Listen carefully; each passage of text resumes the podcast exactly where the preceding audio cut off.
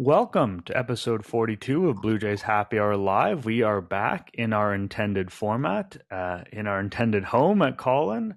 We had a little bit of issues. We had a bit of hiatus. We came back, and now we are live for the first time.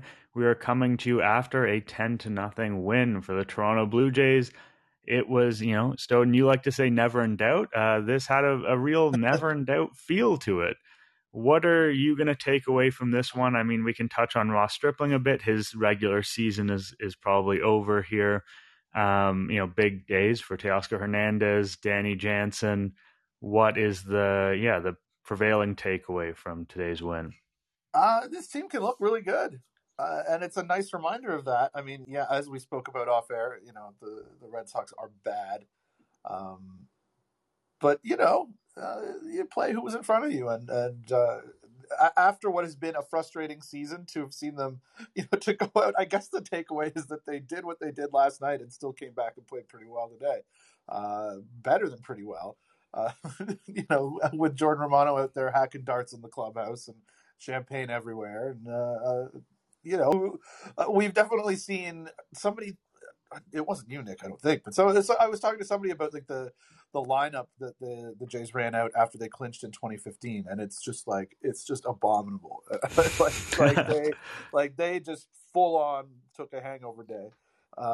It was just the worst lot, because especially those were the days of the full September call ups, like the full 40-man roster. So it was just like nobody that was ever going to play. I think it was Chris Colabello maybe got in that one, but you know, they still have unfinished business. So they did the right thing. They celebrated as they deserved to, and came back strong the next day, which is great. And it's nice to feel good about this team moving into the most important part of the year. It's been an up and down season, as everybody has, you know, understood and followed along with, but I don't know. It could go away at any moment, but right now you're like, okay, well, you start thinking about like the Braves getting hot at the right time last year, or teams that have, you know, that kind of a thing in them, and you know, streaky teams aren't always streaking downwards, so maybe it bodes well for the Jays. I don't know. It feels like we should be positive in this moment. Yeah, a couple things on the hangover component. One, Melissa Couteau of Canadian Press was tweeting how it kind of goes to show the youth of this team that they're able to play after hangover at that, which is a tweet that I felt deep in my soul individually, all these guys are in their early mid-20s, and therefore they're able to kind of spring out of bed and get to it. A 3 p.m. game, maybe a little bit better than a 1 p.m. would have been. You know, Jordan Romano, maybe a couple fewer darts, and he gets to that inning. Who's to say? Yeah. The other thing is, I asked a friend of mine who's a Red Sox fan, is like, kind of as a joke, should I throw some money on the Red Sox today? You know, with the Blue Jays being hungover up and down the lineup, and he said, you know, the Red Sox can't beat a hungover high school team right now. So that was all the encouragement I needed not to engage in that, and that advice was good advice. Because the Blue Jays absolutely dominated in this game. You know, Stripling, a lot of the stuff that Stripling does, you know, not a ton of strikeouts, but he's not putting anyone on base, no unforced errors on his part, good command of the strike zone, good pitch mix, weak contact. Like, you know, it's kind of the idea of doubting Stripling is, you know, it's kind of gone by the wayside at this point. We've seen enough. He's really good, at least this season, and you know, we've had the conversation about his future with the Blue Jays and contract many times. That this is not the time, I don't think, for that conversation. But for now, I think you just have to kind of believe that Stripling is good, even if there are things that tell you otherwise. The one other thing I did want to point to from this game before we move on to the celebration, which is, I think, what everyone wants to talk about, because that was some very interesting television. But I did want to point to Otto Lopez finally getting his first major league hit. And the reason I wanted to do that, one, it's his 24th birthday, so that's kind of cool, making that moment even more special. But also, you feel for him because he's someone who's been up and around the team a significant amount over the last couple of years and knocking on the door. And he's done his part, and he's done well in the minor leagues. So it is good to see him get rewarded with, you know, an opportunity just to come to the plate, which has been hard for him to get at the major league level. And for him to come through with that, you know, that clean And the old-timey hit that goes a ground ball right up the middle that a lot of shifts are swallowing up these days, and is going to be a hit in the future. And that was nice to see. Yeah, absolutely. No, he's definitely a guy who's been around a lot. And, in other organizations and worse organizations, he'd have seen a lot more big league time to this point, I think. But unfortunately for him, the Jays have some real guys there ahead of him. Or Whit Merrifield, who's to say? I remember my trip to see the Jays and Pirates and the lineups I saw in Pittsburgh. I feel like Otto Lopez would have been at home in those lineups, getting plenty of at bats. But it's a double-edged sword coming up with a franchise that's not junk. And Lopez has felt so the worst side of that. Maybe someday he'll get to feel the better side of that. We can only hope. But let us move to the celebration that everybody watched last night, because it was a bit of an odd thing. It wasn't spontaneous, which these things, they're planned to a degree. The clubhouse people are planning what's going to be involved in that, and the beverages that are bought and the way the clubhouse is set up. It's not like that happens for a moment's notice, but this time, they clinched on the day off, and then they promised to celebrate win or lose, which is something that I can't recall hearing in the past, although it absolutely makes sense. These guys do deserve to celebrate. But I think, listeners, and that I like thinking about alternate histories and what might have happened and hypotheticals. And I do find myself wondering just how weird that would have been if they had just got smacked around by the Red Sox, for instance, and then come in and done all of that. Yeah, right? Yeah, it was definitely weird at the time. It worked out, obviously. I can't imagine it would have had the same sort of tone. Like, it worked so well because of the way that they did play on Friday. But it seemed like an odd thing to me, especially with stuff still to celebrate. You can celebrate at the very end. You can celebrate once you clinch home field, which they may still do. Up to them, they're well-deserved. And I don't know, giving themselves a reason, pre-planned celebration. Maybe that drives you to make sure you hit everything in front of you. I don't know. The alternate history is interesting to think about, for sure. Unfortunately, we didn't get to experience it. One of the things that came out of that was Hazel's performance in this situation. And there are other beat writers in there. They're taking photos and they're trying to do something. But obviously, Hazel Mae is front and center. She's on television. That's what most people are watching, trying to get the interviews, reminding every human being on the planet that they're live on Sportsnet, which was, absolutely wise and absolutely advisable. However, I would say ineffective to the goal of not having people swear on camera, which I also think was unavoidable. And if people are clutching their pearls about that, I don't think they understand what kind of guys professional athletes and baseball players are necessarily, which I don't consider to be a negative by any means. There's some salty gentlemen in that clubhouse, and that's absolutely fine, and some fired up people, and that's great. I have a hard time imagining that people would really be mad at that, but there are broadcast standards to uphold and all that. Just putting yourself in the shoes of Hazel Mae in that moment, and also I don't know what your experience of getting alcohol in your eyes is. I would say mine's not zero. That can be tough. It's not easy. It's not, there's a reason in so many sitcoms and movies and whatnot, you have scenes where people are dramatically throwing drinks in the face of other people. It is not necessarily a pleasant thing. And I know she was talking about her mascara and stuff. I just do think that, she got the shout out from Dan and Buck. I think they said that she deserved the, the Canadian Screen Awards or whatever we're calling those things nowadays, consideration for that. But I did want to do it again, because it was not an easy situation. She was actually trying to get some legitimate questions answered from people who really are not there to do that. And she was in the trenches for that individual night. And I thought she did really well. Yeah, absolutely. She wasn't in a war zone or anything, it's a matter. Yeah. Absolutely. That is the nature of that thing. And I think what she said was great about how, going back to the swearing thing, they were privileged to bring cameras and allow fans into players' space and the team's space.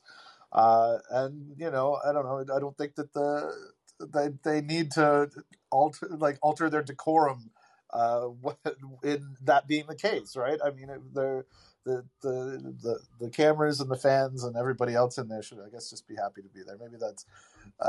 Maybe that's a bit too far. I mean, also there was, Buck was telling the story about the players' wives going in '85. Paul Beeston, just be happy to be there is not really the historically the way to look at it, because there's a lot of people who've had to fight for the access to those kind of spaces.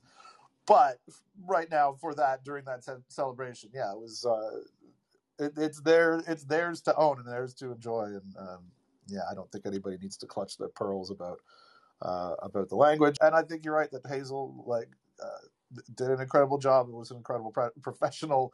I've not had a ton of alcohol in my eyes. I mean, I usually get it in the spot that I would like it to be. But I'm well over 95%. It's not like a 50-50 proposition. I'm just like over the course of a lifetime. Yeah. Well, I don't know. Then I'll speak for you as well. It's not great. I'm sure it's not. But it is. No, you hit the nail on the head when you said, it's kind of a privilege. Like, take aside, the access component, and you're absolutely right. People have fought for access. But just from a fan perspective, like, this is what, Blue Jays fans want to see so desperately. And I think part of the appeal of this team is the youth, the energy, the excitement. And I know that if you follow a baseball team over the course of an 162-game season, you are invested as a fan. No matter what, you are going to be excited to see these guys get to have a moment like that. But I do think that there's something about this team, and a lot of these guys played in the minors together. A lot of the most important guys on the team are younger. When we've compared them in the past to the 2015, 2016 teams, like, you could argue, they're not right now as good as the 2015 team, for instance. That doesn't, they could not go farther in the playoffs because the playoffs are weird that way. But they are more likable, I would say. And we didn't really spend much time dwelling on the likability of the 2015, 2016 teams, because often they were kind of portrayed as villains. And, the fan base was happy to be like, screw you guys. We don't care if you're the villains and blah, blah, blah. And we love this team. And I'm not saying those teams shouldn't be loved. What I'm saying is that this team, there is sort of something about the way these guys interact. I'm thinking even in today's game, the stupid, Teoscar Hernandez water bottle thing that he's pulling on Vladdy, and, the way Vladdy dances. And, I tweeted about it, but no one else on the team can dance. That's a bit of a weakness for the franchise, something they can address in the offseason potentially. But I do think that it goes beyond the idea of, this is a team and they've accomplished a thing and I'm a fan of this team and therefore this is cool. Maybe it's wrong. Maybe it's a poor perspective because I just am not locked in on enough other franchises, but it does feel like there's something about the connection between these fans and this team. And it's partly, I think, due to the connection between the players on this team and the way that they, it's so hard to measure chemistry and to know. And there's probably guys in that room that don't like each other that we don't know about and all kinds of stuff, but it seems like it's a bit of a special atmosphere. Absolutely, yeah. I also about 2015-16, like they were assholes and nobody liked them except their own. Maybe some of that was harsh. I think Jose Bautista seems pretty awesome. Josh Donaldson, maybe people have revised their opinion of him a little bit in the years since. Easier to do when you're a Yankee, but also when you're being extremely weird about Tim Anderson and stuff. But I think that there's definitely something to that. And it was interesting that Buck Martinez, who, we talked about last time, or I definitely wrote about, like, some of the ranting that he did about the mental mistakes, had a bit of a different tune, seeing, a better form of baseball from the team, seeing Teoscar, not admiring his doubles and stuff like that.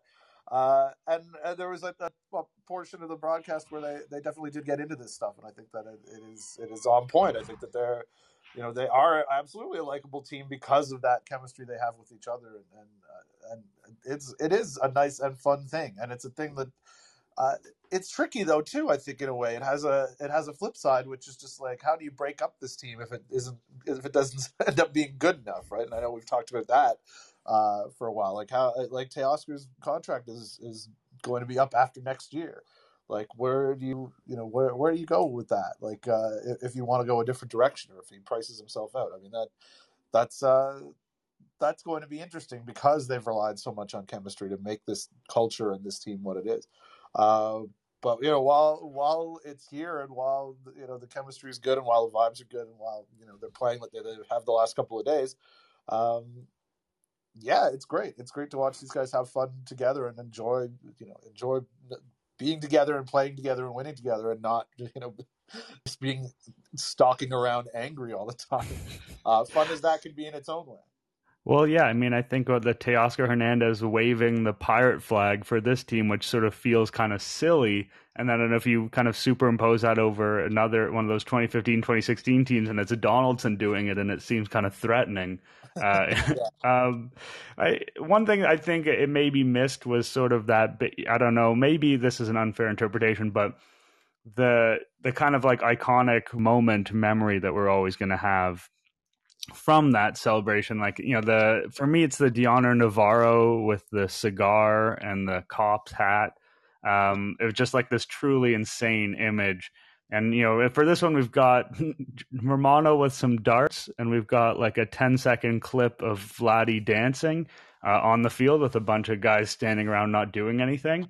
It would have been cool to have one of those. And I don't know, like maybe there'll be something that gets memeified in the future, but it would have been good to walk away from this with an iconic meme. And I'm not sure that happened. Oh, I mean, the Romano and the darts is pretty good. I did not dislike that. I think you can meme that. I had to look closer to make sure that wasn't fake when I first saw the still image of it. Yeah, I don't know. It's pretty good, but I mean the Dionne Navarro one, that's truly impossible to like reach those heights. I think that was just too perfect. Also got a Kikuchi save, which you know, not part of the celebration, but certainly notable and certainly like that has a potential to be part of that lore. You know, going forward, we'll, you know, who knows where all that's going to go. But, you know, there did seem some genuine affection for him. And they mentioned that on the broadcast today in terms of guys trying to make him feel included. And you did get that sense. And it is something we've touched on before, the idea that, like, as much as Kikuchi has struggled, I think more so than the fans, the players have an understanding about how baseball can be this game of failure and a little bit more tolerance, perhaps, for a guy going through a rough period, especially a guy who I think anyone can plainly see is pretty talented, not just sort of a bum who doesn't belong there, but someone who really does have the talent and has kind of gone through the ringer a little bit. And this was just another example, it seems like, of the support that he's appeared to get from around that clubhouse. Yeah, absolutely. And it's true. I mean, like, the strikeout numbers are pretty impressive. Like, you can't be a bum and strike out, you know, 11 guys per nine or whatever it is in the big leagues, even if, you know, walks and hits and hit by pitches are happening perhaps too frequently, though not on Friday night, but perhaps too frequently throughout the season. Around those events. But yeah, no, that is always sort of heartwarming stuff as well, which there's no analog for that with the 2015-16 club, but that would be interesting, I think, too. The members of the Tri League are it's not the Tri League. Might have had a different reaction to it. I don't know. But yeah, it was weird because like we said off the top, like it was the pre-plannedness of it just seemed so odd, and that it actually sort of ended up working out into, you know, as a really kind of nice celebration that they had, contributing to the good vibes. I think contributing to making you feel like, okay, maybe this team's got something. I mean, or, you know, maybe they'll lose their next two and we won't feel like that at all. I don't want to derail us too much because there is quite a lot that's gone on since we last spoke, but we do have a chat and I do want to honor that because sometimes we can have shy chatters in here. Milk tier respecter, which players would you speculate will not be here next opening day? That was kind of when we were talking about whether, you know, at some point the difficulty of potentially breaking up this group. It is interesting. the easy answer has always been Lourdes. Like, he's a guy who's sort of been an adequate starter for them and someone who lengthens out their lineup, but also is not a huge offensive star and a bit of a defensive negative in a non-premium position. That's a spot, at least from a position player standpoint. There's not a lot other than that you can do in terms of finding a clear upgrade. Second base is another spot that you can address. But even if you do address second base, for instance, I think the guys you have, like, you know, Merrifield and Biggio and stuff, could have uses in just smaller roles, and they're under contract. So I don't think it necessarily means they're gone per se. So if someone who's sort of under contract with this team was going to be gone, kind of quote unquote breaking up the group a little bit, I always tend to believe that Lourdes is that guy. Yeah, I think so. I mean, I think it's the same question that we've had all year. Like, that is probably that guy. You also have the catching situation, which, you know, contractually isn't the issue isn't as forced, though. With Lourdes, it's like, I mean, it's a 1 year. Like, next year is his last year, so I mean, there's some value there, but I don't know what if there's enough to make that worthwhile. But I think obviously you have correctly identified that there's room for improvement there. As much as we liked his slap hitting sort of turn in the middle of this year, it's I don't think that that's enough to make him more than like a pretty much an average regular. I think if you put it all together, you put the whole package together. But yeah, one of the catchers is, I mean, I think Moreno is just ready, so something's gonna have to happen there probably, but. I don't know. They seem to like rolling three catchers anyway, so I that's going to be really, really tough for them this offseason. That is a really, really big question, I think, because if they don't answer it, I think they're just leaving value on the table, right? Like you're just not good. There's not enough at bats to go around. You can maximize what you can get out of those talents by moving one elsewhere and having someone else who can contribute in a way that isn't as blocked by the other two, and then Ross Stripling is the other one, which is nobody wants to think about just yet, as we've already said, but he's a free agent. So, you know. Yeah, well, we will leave it there because it's such a rabbit hole. Like, and if anything, I just don't think this is the moment to necessarily think about the off season. I know that's not how people's brains work right now. You know, just people, it's hard to live kind of week to week, game to game, but that is what winding down. Yeah, I mean, I was going to say September, winding down the season and entering the playoffs, it become like the big picture does fall away a little bit, and it is about the small things. Yeah. In the chat, also Just Me says, as a shy caller listener, thanks for not forgetting us. So I just want to acknowledge that because it was a message about acknowledgement. Yeah, messages sometimes don't. Like, I can't see any of these messages right now. I don't know why. They sometimes never come up for me. So I always if people think we're ignoring the chat, but I'm always looking at them. I hope that I don't know. Maybe they're ones I don't see, and if so, we apologize. But note that we are trying. One thing I do want to make sure we get to is Manoah's season, because it looks like Manoah is done. It looked, you know, John Schneider kind of said we feel good about him in game one. Potentially, it wasn't a promise necessarily, but they seem to have gone back on the initial thought of having him potentially pitch that last game if they needed. That's insane, I think, right? Well, yeah, I mean, that was a terrible idea. It didn't make any sense. But you know, and it also just opened the door for shitty discourse about like his own ownership was pulling the strings and it's all about money and. Got a lot of that, yeah. Yeah, so I'm just glad that conversation is not one that we necessarily need to have, but. You sort of saw, and I'm not sure I saw this coming, and maybe I just wasn't thinking about it enough, but when Manoah wrapped in his last start here, you saw a lot of those tweets about, you know, where Manoah's season ranks in history, you know, the second lowest ERA, nearly 200 innings pitched at a time where 200 innings pitch is a very difficult thing to do. Do you find yourself thinking that this is going to be a season that sort of, I don't know, held up in the future, like the Manoah 2022, and maybe he'll just, you know, best it and blow it out of the water. It'll be another Manoah season. It is hard to kind of look in the crystal ball with him. They have a long time still with Alec Manoah, and he's clearly an incredibly talented pitcher. But I don't know. As we were watching the season, he was fantastic, and I'm not trying to take anything away from him, but I did not find myself thinking like, oh, this is going to go down as sort of one of the great seasons in Blue Jays history from a starting perspective. And, you know, to some degree, the numbers don't lie. To another degree, you know, there's a little bit of, you know, offense being down. You can look at the FIP and the expected ERA. They're both about a run better. There's probably some luck involved here. The strikeouts also came down, which was a bit weird. So it felt like even though he's doing something incredibly well, there was a way in which his game wasn't necessarily growing. Maybe that affected it for me. I think that my brain is just maybe poisoned a little bit, and I should just keep it simple and say this was an amazing season and it should be remembered as one of the best. Yeah, probably that.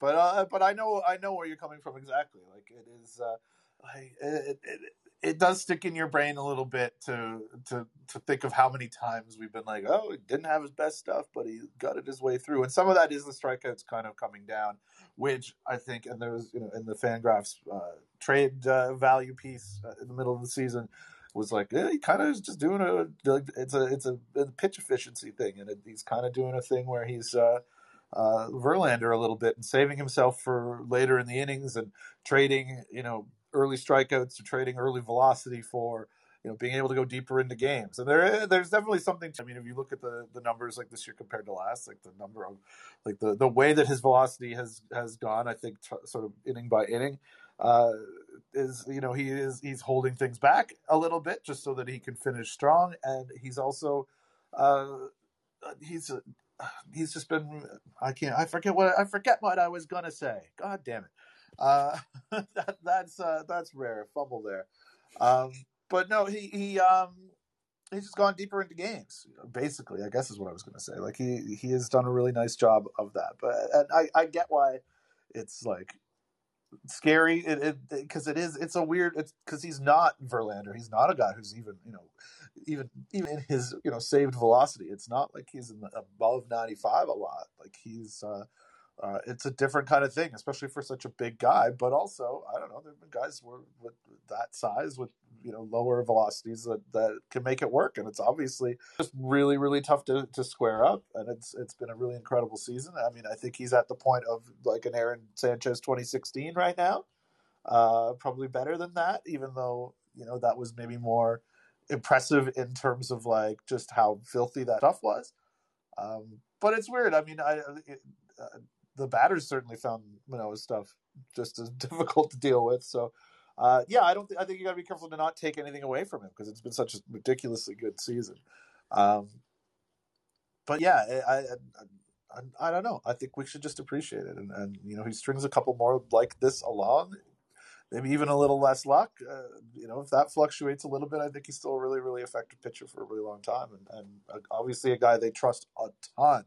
Despite like how young he is and how green he was when he came up just last year, which I think says a lot. And I just even the fact that they've let him, go without any limitations in terms of innings and stuff. I mean, is a pretty big deal. I mean, speaking of Aaron Sanchez 2016, like that was a conversation that whole year because they were afraid of how that arm would hold up to the rigors, which was kind of proven accurate the years to follow.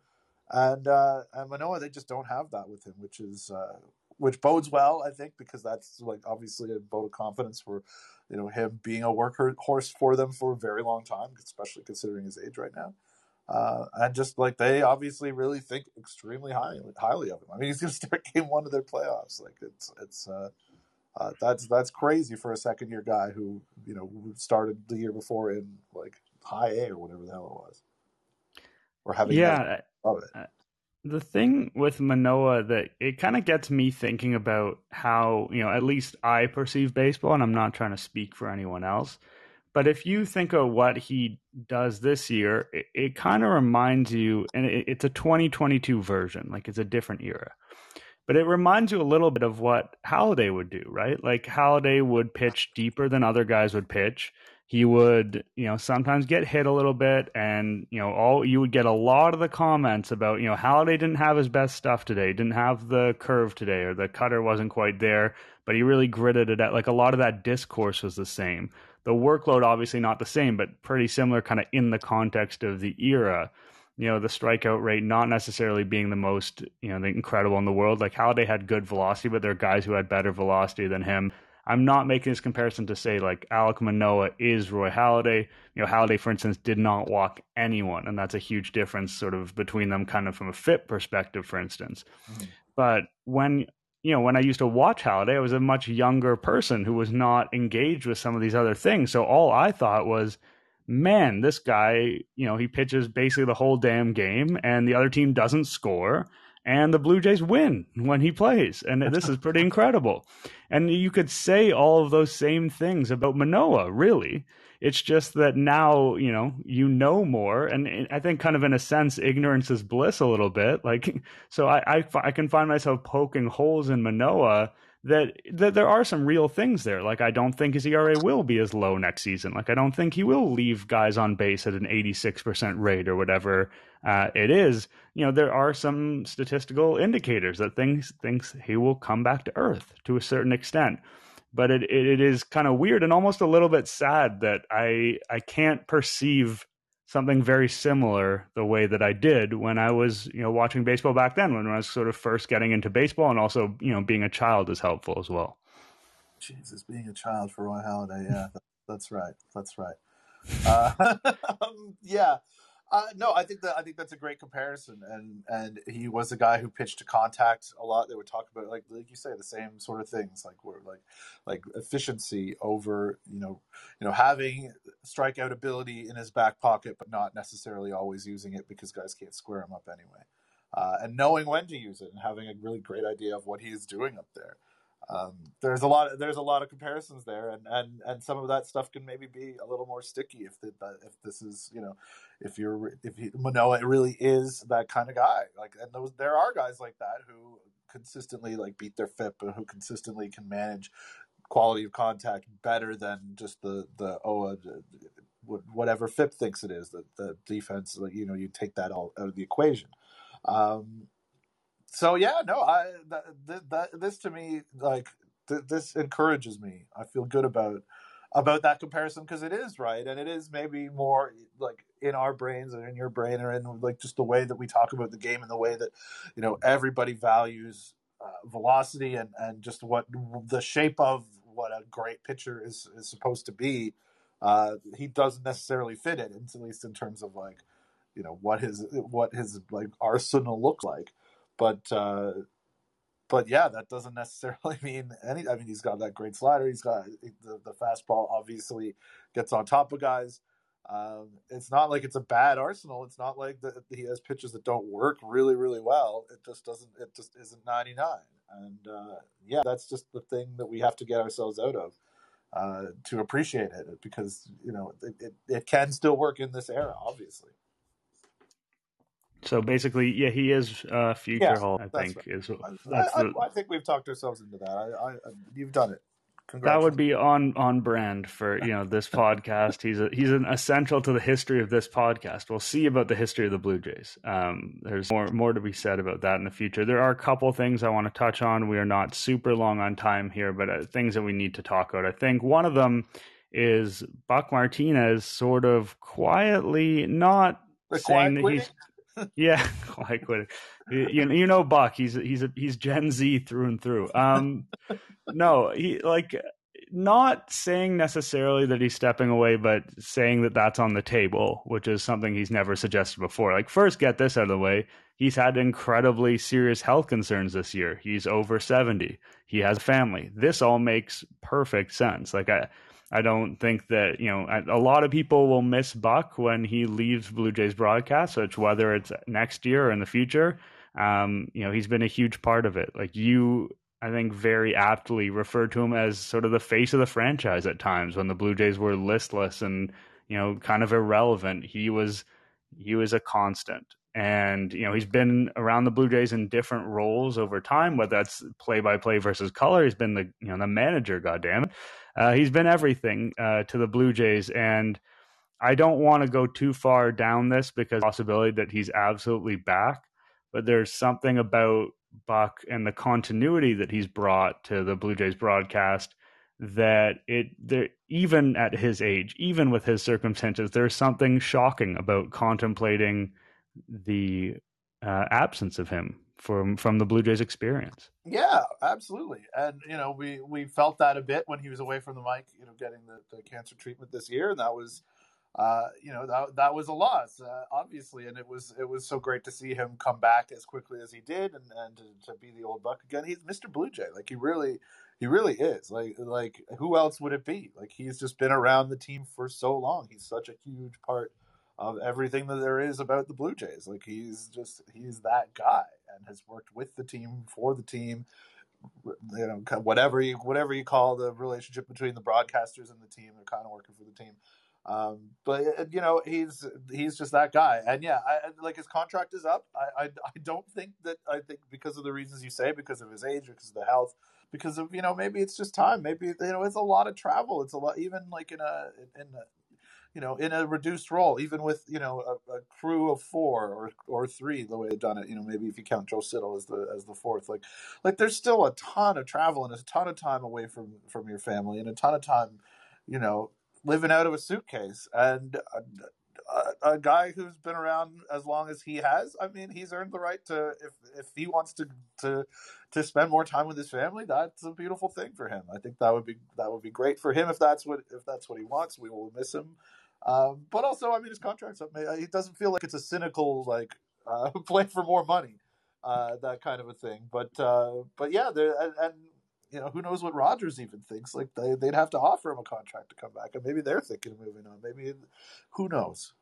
But yeah, it's hard to think about what the you know, in the back of your mind, what it would be like without him, because he has been around for so long and such an important part of it. But yeah, also, you know, I'm happy to see him continue or not continue on his own terms. Yeah, exactly. And, you know, you refer to him as Mr. Blue Jay there, and that's absolutely right. I think it's also worth noting for Blue Jays fans that he's a baseball institution that goes beyond the Blue Jays. And maybe, you know, the average, I have no idea why this is the team that my mind pulled out. I was going to say Miami Marlins fan. I don't know if there are any of those, but hypothetically, the average Miami Marlins fan may not know him. But, you know, I just remember the ballpark, like batting practices, and he would always know, you know, the opposing manager somehow, and he would know a couple of their hitting, you know, the hitting coach and the pitcher. Like, he would always have 13 different people to talk to and hold court with and joke with, laugh with. You know, he'd just been around the game so long, and he's so ingrained in the game that, kind of as a baseball man, which is the cliche that people like to run away from nowadays, but he really was that and is that, and, you know, will continue to be that as long as he wants to be. But his sort of value and, you know, the knowledge he has and the stories he has, it goes beyond what he's given to Blue Jays fans as well, and I think that that's worth noting. Yeah, absolutely. And then Simon Hough's piece, which is in the Globe and Mail, like that, it mentioned, like, he was calling the Cal Ripken streak, like, consecutive games game, and you know, did he manage the U.S. at the World Baseball Classic? Like, he did something, you know, he, like, yeah, he is absolutely, despite being Mr. Blue Jay, he is absolutely a grand figure in the game, and it is, you know, because he's ours, we kind of sometimes lose sight of that. But like you say, yeah, like, I mean, just imagine like 50 years of being on the field at batting practice. 6 months a year, and just literally everyone on every team coming through, you know, from him being a player to a broadcaster for decades, like that, the networking that he's done is just incredible. And that's why you see things, I'm sure, like the 13 conversations he needs to have just to you know, stay up with all the people that he knows, because he's such a baseball institution. Absolutely. Probably all that networking without the benefit of LinkedIn either. I think he was probably able to do that all analog, which is a lesson to you young. I don't know who I'm trying to talk to here. You youngsters who are always on your LinkedIn. Before we get out of here, one last thing.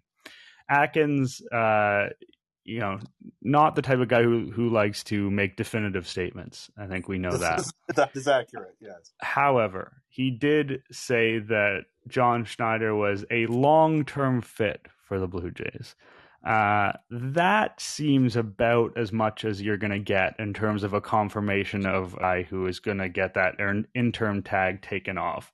As manager, it is not literally 100%, but this seems like it's what they've always wanted. He didn't give them an excuse for it not to happen because he has taken this team to the playoffs. Maybe a true collapse would have made them reevaluate their plans. Maybe it would have made things a little bit more difficult. It feels like this has always been the idea to get Schneider in, that he is someone that they really respect and think highly of. Not to say Montoya wasn't. You know, they picked Montoya. It wasn't like Montoya was someone they inherited. But I don't know. It's an interesting thing for Atkins to do, just because, you know, he's normally, well, you could call that slightly cagey. He's normally